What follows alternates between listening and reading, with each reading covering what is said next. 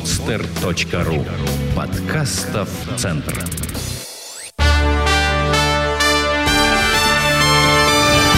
Прямая линия с Радиславом Гандапасом. Два раза в месяц легендарный бизнес-тренер отвечает на вопросы слушателей podster.ru. Хочешь задать свой вопрос? Подпишись ВКонтакте на обновление паблика «Берись и делай подстер» и спрашивай Радислава о чем угодно. И снова здравствуйте, меня зовут Михаил Кокин, я программный директор podstar.ru. А, и со мной на прямой скайп-связи Радислав Гандапас. Радислав, здравствуйте. Да, здравствуйте, Миша, все, кто нас слышит, все, кто задает вопросы и жаждет получить на них ответы. Здравствуйте. Продолжайте писать в нашу группу «Берите, делай подстеры», задавайте вопросы Радиславу. На все по возможности мы ответим. Радислав, и на сегодня первый вопрос такой от Анны Кулдошиной. А, пишет она сразу вопрос относительно религии. Радислав, как вы считаете, религиозное мышление и вера в религиозном смысле помогает человеку или ограничивает его? Ибо факты из истории, пишет нам Анна, показывают, что религиозная карта мира ограничивает способность познания мира, а сама религия создана как управление массами. Однако одновременно с этим масса успешных людей уверяет нас в том, что именно вера в Бога помогала им в трудные минуты. Каково ваше мнение? Это вопрос глобальный, и на который меня нет готового ответа. Естественно, на эту тему можно размышлять часами, целую книгу можно написать на эту тему, и не факт, что приближишься к истине. Дело в том, что когда мы говорим религия, мы должны понимать, о какой мы религии говорим, потому что есть примитивные религии, религия, где э, до сих пор приносятся в жертву люди, религии более высокого уровня, соответствующие потребностям цивилизации и отвечающие сегодняшней, сегодняшним представлениям о мире, в том числе научным знаниям, ну и так далее. Тогда нужно понимать, о какой религии идет речь. Да, действительно, религия, он как сказал Остап Бендер, да, опиум для народа. Нет, Ленин сказал. Ну, в общем, не важно. В известном смысле религия служит задаче упрощения картины мира для того, чтобы человек, не способный к постижению мира во всей его полноте, многообразии и противоречивости, смог э, ну, смог жить дальше, потому что человеку важны, важны ориентиры. Нужно понимать, как быть, как жить, как поступать и так далее. В этом смысле религия выполняет очень важную функцию, структурирующую представление о мире. Понятно, что э, чем человек менее развит, чем он менее образован, тем проще его картина мира. Но и, в общем-то, большинство религий э, выполняют отвечают именно на этот запрос, на запрос упрощенной картины мира. И они предлагают систему добро и зло. Например, э, понятное дело, что в реальном мире это понятие сложно отделимое, включаемое друг в друга. Но э, религия картину мира упрощает. Большинство из них, во всяком случае, те, которые оперируют понятиями добра и зла. И они предлагают э, события, явления, людей, целые страны и народы относить к категории добро и зло. В этом есть свой негативный, конечно, негативные последствия, сказывающиеся даже на жизни нерелигиозных людей. А, ну, в частности, вот, христианство оперирует понятиями добро и зло и доволен за Бога там, или за дьявола, за русских или за немцев, а, что вынуждает нас сегодня, что ли, делить мир на страны, которые там на стороне добра, страны на стороне зла. Американцы, кстати, тоже не избежали этой участи, у них тоже страны делятся на добрые и злые. В этом смысле это, конечно, усложняет, поскольку э, усложняет, усложняет жизнь. Упрощает картину мира, но усложняет жизнь, поскольку принятие решений должно базироваться все-таки на более сложной системе факторов, чем просто на отнесении того или иного события или явления на сторону добра или зла. Ну, можно продолжать на эту тему. Mm-hmm. Тогда нам не хватит э, сегодняшнего каста. Давайте продолжим дальше. Суть явления, суть моей точки зрения на это. Вы поняли, надеюсь? Ну, дальше можно разворачивать. А, да, я, кстати, вот э, по вопросу религии и э, вопросу э, картины мира советовал бы всем нашим слушателям, может быть, тем, кто помоложе, кто знает, посмотреть мультфильм «Саут Парк», последний сезон, первую серию. Там очень хорошие метафоры приводятся. Если вы, Владислав, смотрите мультфильмы, тоже посмотрите. Очень смешная пародия на, современный американский, правда, мир. И следующий вопрос от Макса Орлова. Радислав, очень интересно узнать, занимаетесь ли вы инвестициями своих финансов? Если да, то куда и зачем? Хм, куда и зачем? Ну, понятно. Я, да, я, мой основной заработок происходит от тренингов, которые я провожу, там, до сотни в год, скажем. Это очень неплохой, не, ну, неплохой доход в абсолютных величинах. Но я хотел бы, я считаю, что в моей работе очень значительная часть э, творческая составляющая, а человек, который занимается ну, в той или иной мере творчеством, он должен быть свободен от того, что он делает, того, чтобы это не, не создавало у него э, соблазн работать на рынок. Я хочу оставить для себя возможность сделать то, что я хочу, говорить то, что я хочу, вне зависимости от того, насколько это, насколько это отвечает конъюнктуре и спросу. Именно поэтому э, уже лет 10 назад я стал инвестировать часть своего дохода в э, проекты, которые могли бы обеспечить мне достаточный, ну, скажем, прожиточный минимум. Я понимаю, что это прожиточный минимум, то, то что я называю прожиточным минимумом для большинства российских семей, это прожиточный максимум, причем то, что генерируется в месяц, для них в год было бы. Но, тем не менее, для вот для моей семьи это некий прожиточный минимум, на который можно было бы существовать, если бы по каким-то причинам я лишился бы дохода от тренингов. Я считаю, что человек должен быть свободен от своей профессии, свободен от своей практики.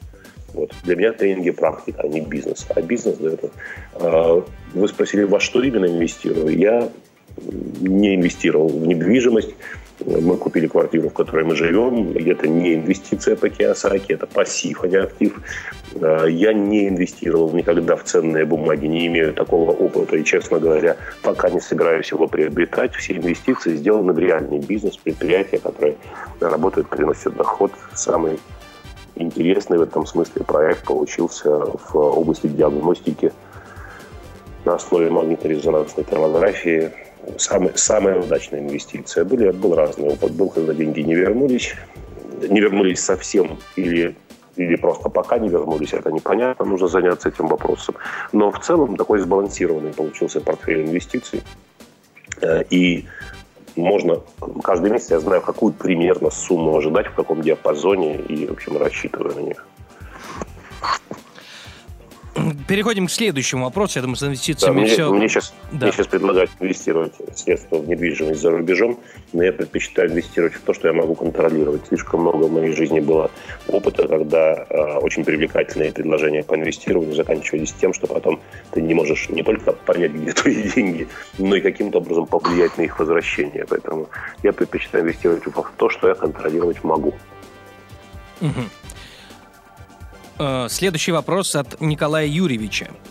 Э, Радислав, здравствуйте. Хотелось бы узнать ваше мнение по двум вопросам. Первый такой.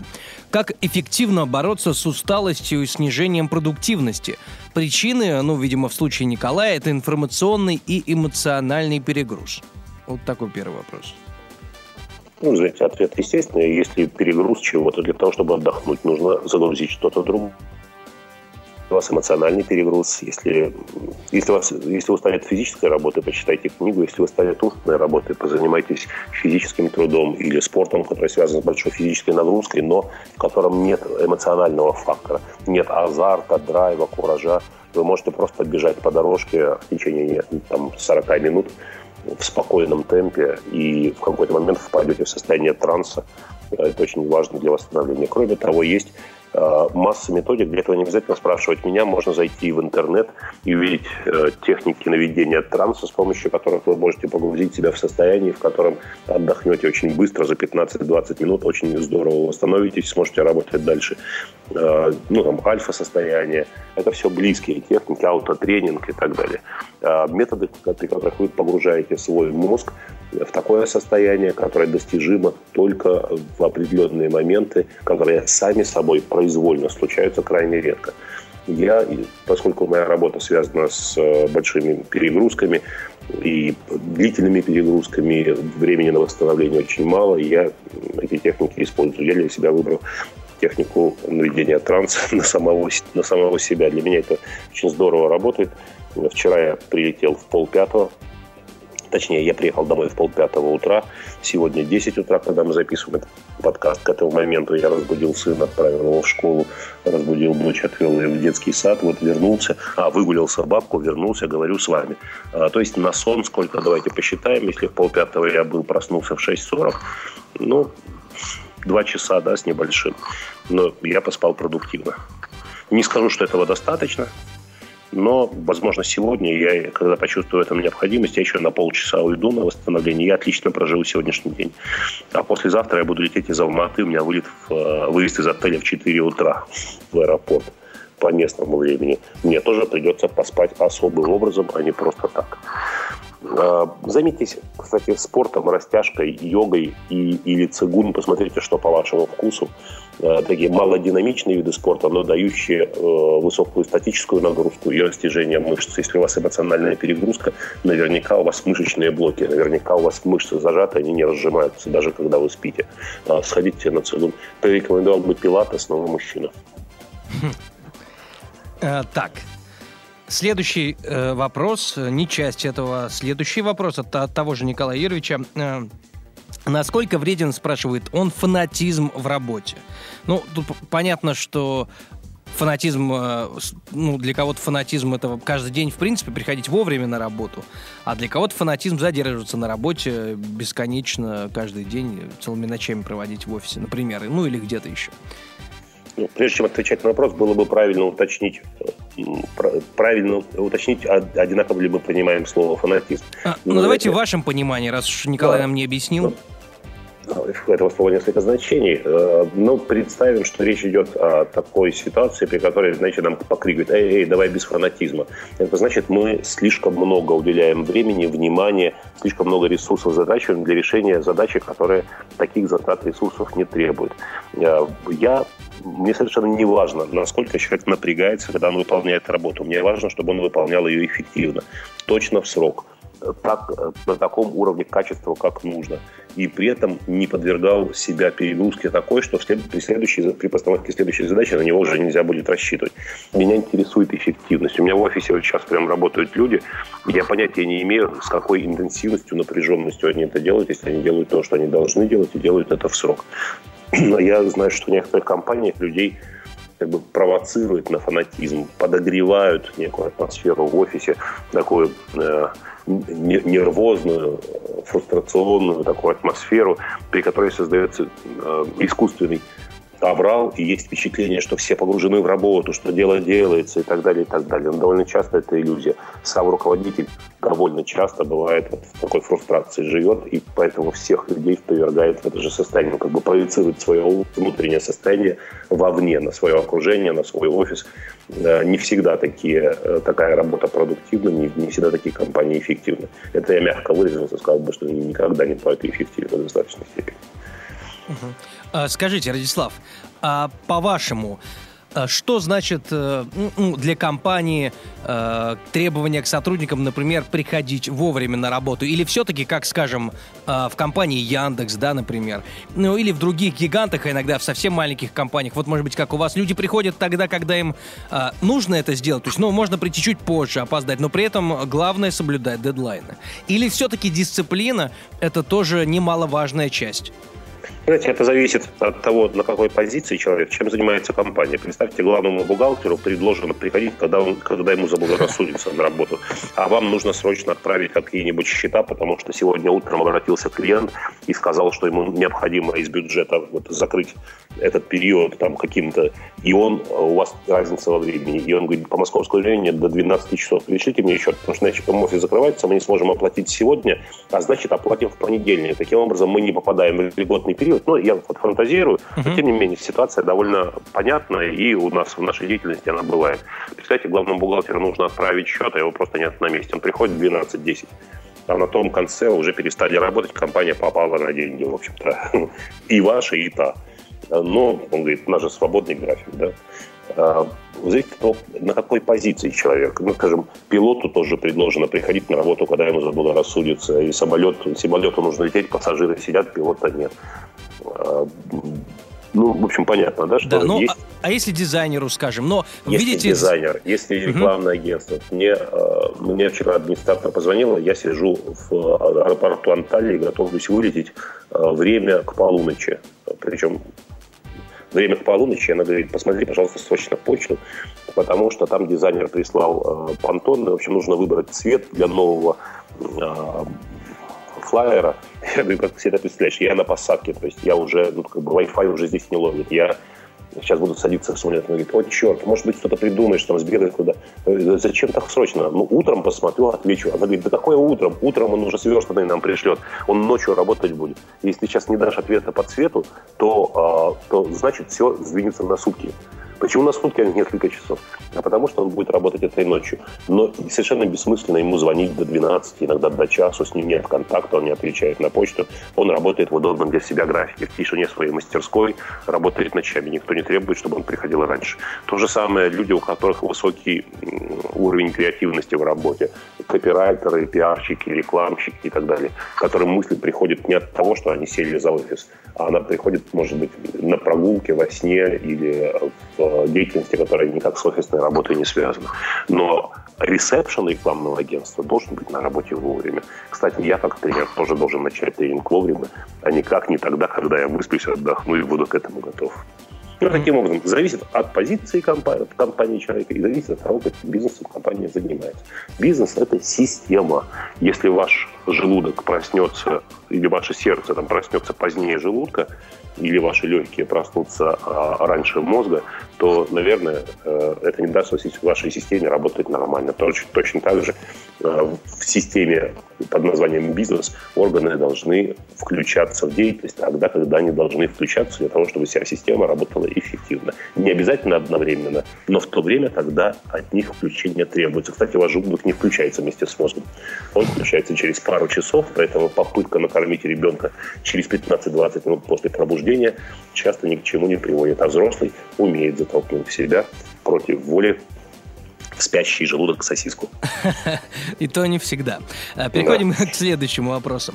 Кстати, вот вопрос очень неплохой. Э, кажется мне, что многих волнует именно вот эта проблема, которую описал нам Акелла Амур. Ну, э, очередной псевдоним. Вряд ли. Почему? Акелла Амур?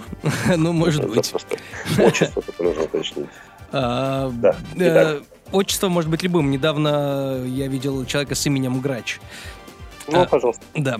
А, здравствуйте, у меня тоже есть вопрос. Как пробить свой денежный потолок и начать зарабатывать больше? Как перестать предлагать всем постоянные скидки? Как объективно а, называть цену своей работе, а не намеренно занижать ее, боясь, что клиента это отпугнет? Вот мне кажется, что подобные терзания, муки страсти, они, они разгораются внутри у многих людей, предпринимателей и не только предпринимателей, вообще даже менеджеров э, среднего звена, которые что-то продают, и им, и, э, им нужно сделать скидку, чтобы получить какие-то проценты. Вот делать ну, это, не делать. Или продают далее. свой труд и соглашаются на работу, э, хотя да. за зарплату ниже Кстати, рыночной, потому что да, дизайнеры же, вы знаете, дизайнерам часто предлагают и спрашивают, а сколько ты бы взял? И он говорит, да. сколько, действительно, а сколько? Да, вот. при том, что на такую работу нет никакой рыночной стоимости, не с чем соотносить. Можно сказать, что вот, дескать, мне другой дизайнер ту же работу предлагает в 10 раз дешевле сделать. Да, пожалуйста, сделайте у того дизайнера, но это будет работа никуда не годная, хотя она в 10 раз дешевле обошлась. И тут каждый выбирает получить качественный продукт за высокую стоимость или низкокачественный за низкую стоимость. Хотя бывают ситуации, когда талантливый дизайнер может сделать хорошую работу, но просто он просит очень низкую стоимость ниже, ниже рынка, потому что это его психологический потолок. Вы знаете, эта проблема крайне распространенная, особенно у людей свободных профессий, художников, э, людей моей профессии, бизнес-тренеров, психологов и так далее, и так далее, и так далее. Никто не может понять, сколько услуга стоит. Более того, э, когда услуга стоит слишком дешево, есть ощущение, что она ну, по качеству не, невысокая, и человек не может раскрыть свой творческий потенциал. С этим, с этим нужно работать. Я не могу дать конкретного совета, но лично, лично меня тоже эта вещь касается. Мне тоже кажется, что слишком высокая стоимость, что она паранормальная, что это не, неадекватно тому содержанию, которое я даю. Меня тоже грызут такие сомнения. Я решил проблему следующим образом. Я понимал, что психологически она меня будет накрывать постоянно, поскольку цена на мои тренинги каждый год растет.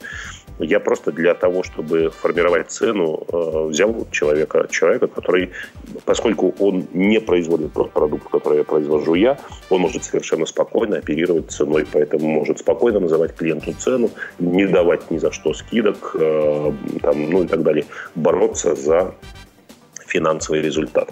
Вот. Я бы выступал бесплатно, если бы меня позвали и сказали, что нечем заплатить, я бы выступал за полцены, если бы меня сильно попросили. В конечном итоге, как бизнес-проект, э, это, эта работа была бы неэффективной, потому что единица, э, здесь эффективность определяется стоимостью единицы времени она растет, удается отстаивать эту цену, и благодаря тому, что между мной и клиентом есть человек, э, эффективность растет, и психологически я не загружен. Я понятия не имею, какая была обойня с клиентом, как просили, умоляли, как им не давали скидок и так далее, и так далее.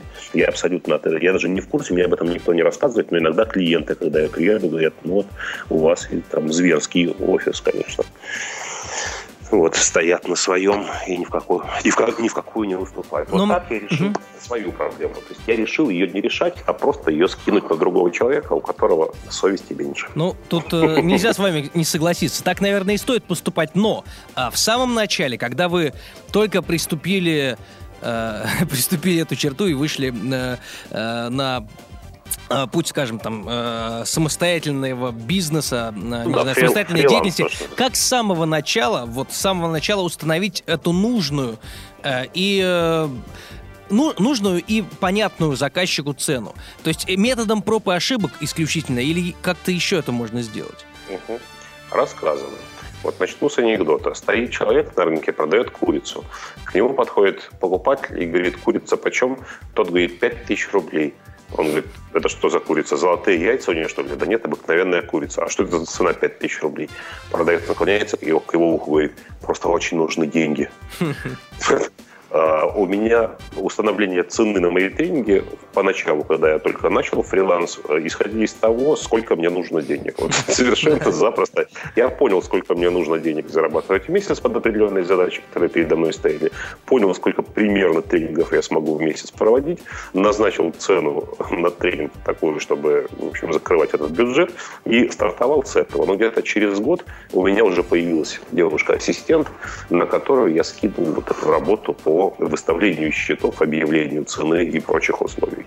И таким образом я эту, я эту проблему решил уже очень давно. И просто на этой позиции э, менялись люди. Думаю, что вот теперь уже больше текучки кадров не будет. Вот. Но, тем не менее, эту модель я давно нащупал как для себя самую эффективную.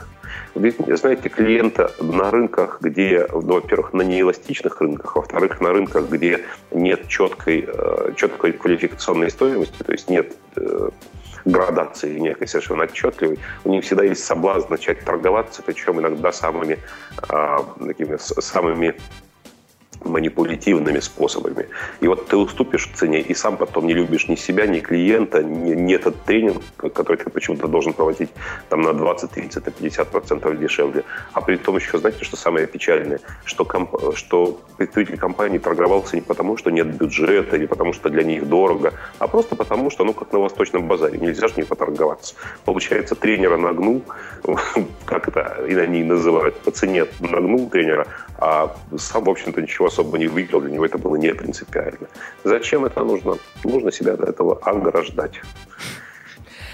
А, а психологически, конечно, людям, людям мешает зарабатывать много то, что они э, считают, что вот есть некая планка, которой переступить нельзя, психологическое ограничение. Им некомфортно с той высокой стоимостью, которую можно было бы запросить. Нужно работать с терапевтом. Я серьезно говорю, нужно работать mm. с психотерапевтом.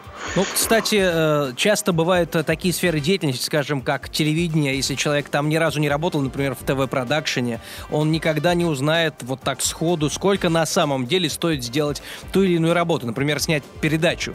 А, Миш, так нет никакого на самом деле. Никакого на самом деле в этой работе нет. Есть столько денег, сколько ты запрашиваешь, дальше стоит вопрос, сможешь ли ты обосновать.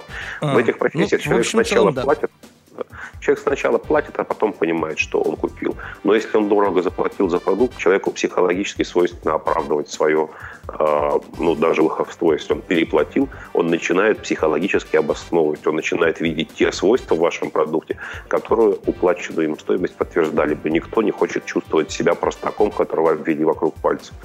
Именно поэтому после дорогих тренеров, тренингов всегда люди в э, очень, очень высокий градус удовлетворения, а на дешевых наоборот.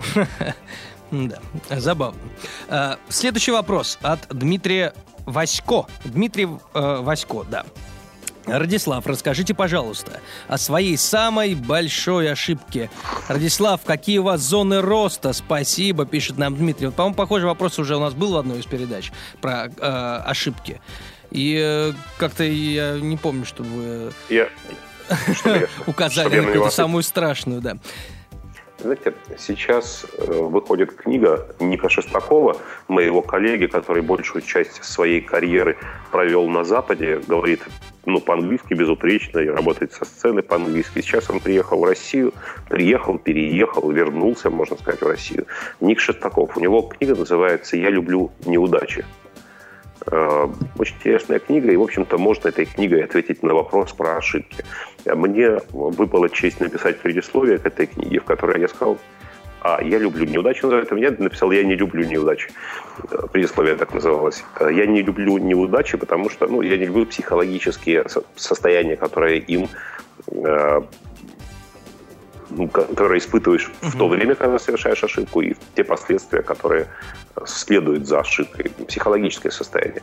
Но если оглянуться на нашу жизнь трезво и непредвзято, мы увидим, что после правильно, грамотно усвоенных последствий ошибок мы выходим на качественно новый уровень в профессии, в личной жизни, в финансах и так далее, и так далее.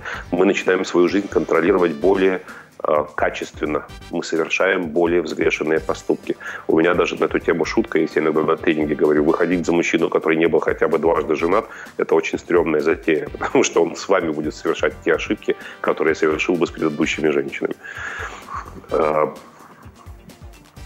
Действительно ценится опыт. У нас ценятся опытные специалисты, а не просто хорошо образованные. А опыт – сын ошибок трудных. Поэтому совершенно бессмысленно говорить там о самой большой ошибке, потому что ошибок было много в разных сферах, но мне удавалось всегда или чаще всего а, последствия ошибок проживать таким образом, чтобы, чтобы потом обернувшись на ошибку, благодарить искренне себя за то, что когда-то сам себе э, обозначил, где Нина, чтобы не наступать на нее в следующий раз. Хм. А, да, действительно, почему бы и нет? А там вторая часть вопроса своим... была, а, точки зоны роста. Зоны роста. Я не совсем понимаю, ну что, а, что такое зона да, роста? Я... Я понимаю, зона раз такой термин, который mm-hmm. обозначает, человек достигает некого предела, а, куда ему дальше двигаться и в, в какую сторону, где он еще может усовершенствоваться, где он может еще проявить себя на более высоком уровне. А, не знаю, я не, не боюсь некого там с глаза, проболтался и прочее, прочее. Мне идет активный сейчас диалог с британским издательством. К а, изданию в Англии и США готовится моя моя книга. При этом мы сейчас дискутируем о том, будет ли эта книга уже изданная в России, являющаяся бестселлером, или, вот как мне сейчас предлагает издательство, э, издать параллельно в России и в Англии одну и ту же книгу. Причем писать ее, и чтобы она сразу переводилась, редактировалась, и чтобы у нее был параллельный запуск. Да. Эта книга для меня очень важная, я бы сказал, самое важное, поскольку она обобщает все, что я сделал в изучении темы лидерства, и должен сказать, что в ней будет ну, я совершенно искренне считаю, что я, мне впервые удалось сделать математическую концепцию лидерства, совершенно ясную, зримую, не просто философия и там бла-бла-бла, всякие эмоциональные высказывания, что лидер это там крутой чувак, что лидерство это прекрасно. А у меня есть совершенно конкретная, конкретная парадигма лидерства. Я ее собираюсь зашить в эту книгу, и мне кажется, что после этой книги никто уже книг по лидерству писать не должен. Там тема, тема закрывается практически. Вот. И э, вот это для меня, например, зона роста. Совершенно понятно, что издательство хочет в своей книге э, хорошей рыночной судьбы. Потому что, ну, скажем, в, изданная книга в англоязычном мире – это рынок на два порядка большей по емкости. Это не только США и Англия, это еще огромное количество стран, где английский основной или параллельно существует там ну, рынок Индии, рынок Китая. Это деловой мир этих стран говорит по-английски и читает по-английски англоязычную литературу. Я бы сказал, что издание книги на Западе – это некая зона роста. Это стрёмно. Это не факт, что это принесет какой-то доход. Это потребует больше усилий, чем просто проведение тренингов. А, и более того, издательство не рассматривает издание книги как достаточные, достаточное действие для рыночного успеха. Они настаивают на том, чтобы я проводил встречи с читателями, выступал с презентациями, появлялся на телеканалах смотрибельных, чтобы ну, какая-то была social activity какая-то, чтобы какая- какая-то была движуха вокруг этой книги, а не, точнее не вокруг книги, а вокруг автора. Они говорят, никто не покупает книги неизвестного человека, покупают книги человека, а не кни- книгу, а потом узнают, кто автор. Но вот сейчас такая система у них в промоушене. И поэтому я так подозреваю, что если книга будет издаваться, мне придется приезжать туда, в какие-то не знаю, ток-шоу, программы, выступать перед людьми. А это значит, что мне нужно очень быстро и серьезно тянуть английский к этому уровню. Ну вот почему бы не такая зона роста? Причем, повторю, очень интересно, если рационально разобрать, то эти затраты времени, возможно, финансово не оправданы но они оправданы эмоционально, потому что когда человеку трудно, когда он выходит на новый уровень, осваивает новое для себя, он на высоком градусе куража. А кураж предполагает, что, что есть угроза неудачи. И вот я хочу пожить в этом кураже. Угу. Для меня проведение новых тренинговых продуктов, например, не дает такого серьезного куража. Да, это действительно это трудно, это интересно, это прикольно, это там, креативно, но выход в другую культуру, прорыв, знаете, такое окно в Европу, эта задача уже больше, более масштабная, она интересна. Кстати, э, если я этого не сделаю, а меня давно эта мысль посещает, если я этого не сделаю, я лет через 10 буду очень крепко жалеть, что не попытался. Если я это сделаю сейчас, мне придется приложить большие старания для того, чтобы спозиционироваться на том рынке. Но это было бы здорово, я прямо скажу. Даже, даже непонятно зачем, вот просто как спортивный интерес для некой там, планка. Я сделал это, я перепрыгнул ее. Э, давайте э, несколько следующих вопросов оставим на следующий выпуск. Хотя они, безусловно, очень интересные, вопросы, которых нам еще не задавали в группе «Берись и делай подстер». А, и напоследок, Радислав, вы сказали уже э, об одной книге сегодня. Ну, а второй сказали о том, что она, возможно, в скором времени появится, и за рубежом в том числе. А, и давайте все-таки еще одну книгу в конце по традиции. Посоветуйте нашим слушателям. Э, книгу, которая бы им помогла. Это может быть художественная литература, мы с вами уже об этом говорили. Э, почитайте книгу «Системное, «Искусство системного мышления». Я сейчас, прямо сейчас не назову автора, потому что для этого мне придется перейти в другое помещение, найти ее в iPad и так далее. «Искусство системного мышления» нет двух книг с таким названием. Э, книга, которая в последнее время оказалась для меня очень, очень важной и которая дала мне понимание э, и дала возможность пересмотреть кое-что в разных сферах моей жизни. Искусство системного мышления. А, причем самое интересное, что даже прочитав одно предисловие, я уже переосмыслил некоторые вещи. Сейчас я с удовольствием вгрызаюсь в нее, читаю дальше. Ну, человек знающий, человек образованный, там, процентов на 80 нового не увидит. Ну, там, кто, кто а, в программе обучения в ВУЗе получал предметы, в которых системное мышление предполагается как основа, ну, достаточно сказать, что есть э, самая распространенная система познания – это анализ. Анализ, то есть расчленение на части, да, а системное познание крайне редко встречается в систем. А семья, страна, бизнес э, или даже тренинговая группа – это некая система. Изменение в одной части системы производит изменения в другой.